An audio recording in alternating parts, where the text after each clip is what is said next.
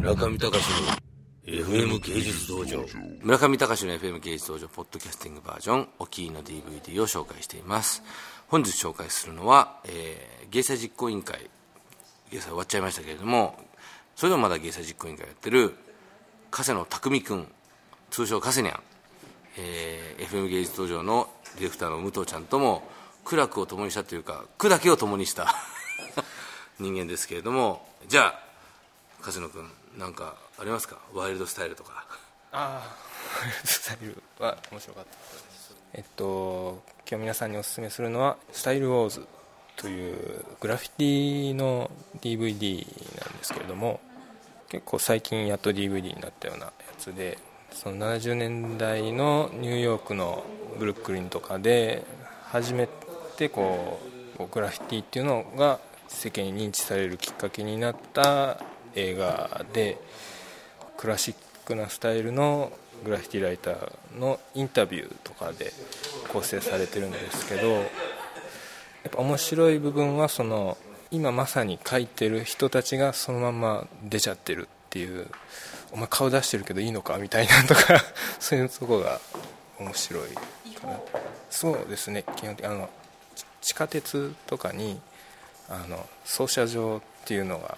地下にあるんですけど要はあの休む場所ですね電車が。昼間走ってで車庫に運転手さんが止めといてで次の日の朝まで電車が置いてあるんですけどそこにこうやることない子供がバーってこう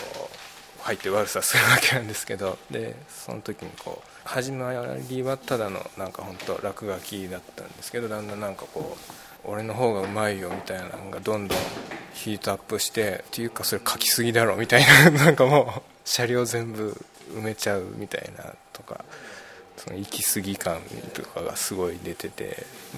でまたなんかその DVD の方だとその後のその人たちみたいな最近作ったパート2みたいなのも一緒に入っててこの人は大人になったらあ結構やっぱアーティストになってる人もいればあもうどうしようもなくなってる人とかも グダグダな人とかもいたりしてっていうのがなんかその人生模様がすごく面白かったです。有名な、まあ、誰も知ってるようなアーティスト、はい、もう出てますね。あのリー・キューって言ってあのワイルドスタイルっていうその頃もう一本別の映画もあるんですけどもそっちでは主人公を張って出てたような人とかも出てたりシーンって言ってすごいまあグラフィティ知ってる人だったら誰でもっていうようなそれとかもう死んじゃってる人とかドン・リー・ホワイトっていう人とかこう動いてる映像を見れただけでもすごいっていうような人がたくさん出てる感じですね。何年代ぐらいえ、っとですね70年後半ぐらいのだから当時の人たちにしてみれば、まあ、結構グラフィティのもうなんか後半の時代みたいなもうだからスタイルも確立しちゃって結構なんか出来上がっちゃってる時代っていうことらしいんですけど、まあ、見てる側にしてみればそこがまた面白いとこがいっぱいあるっていうか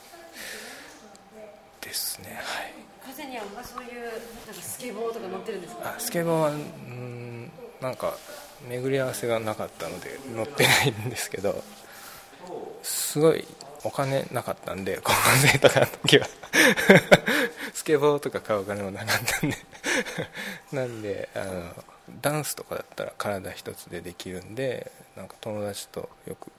なんかブレイクダンスの真似事みたいなのをやったりしてました、えー、日頃僕に怒られてばかりの加瀬野さん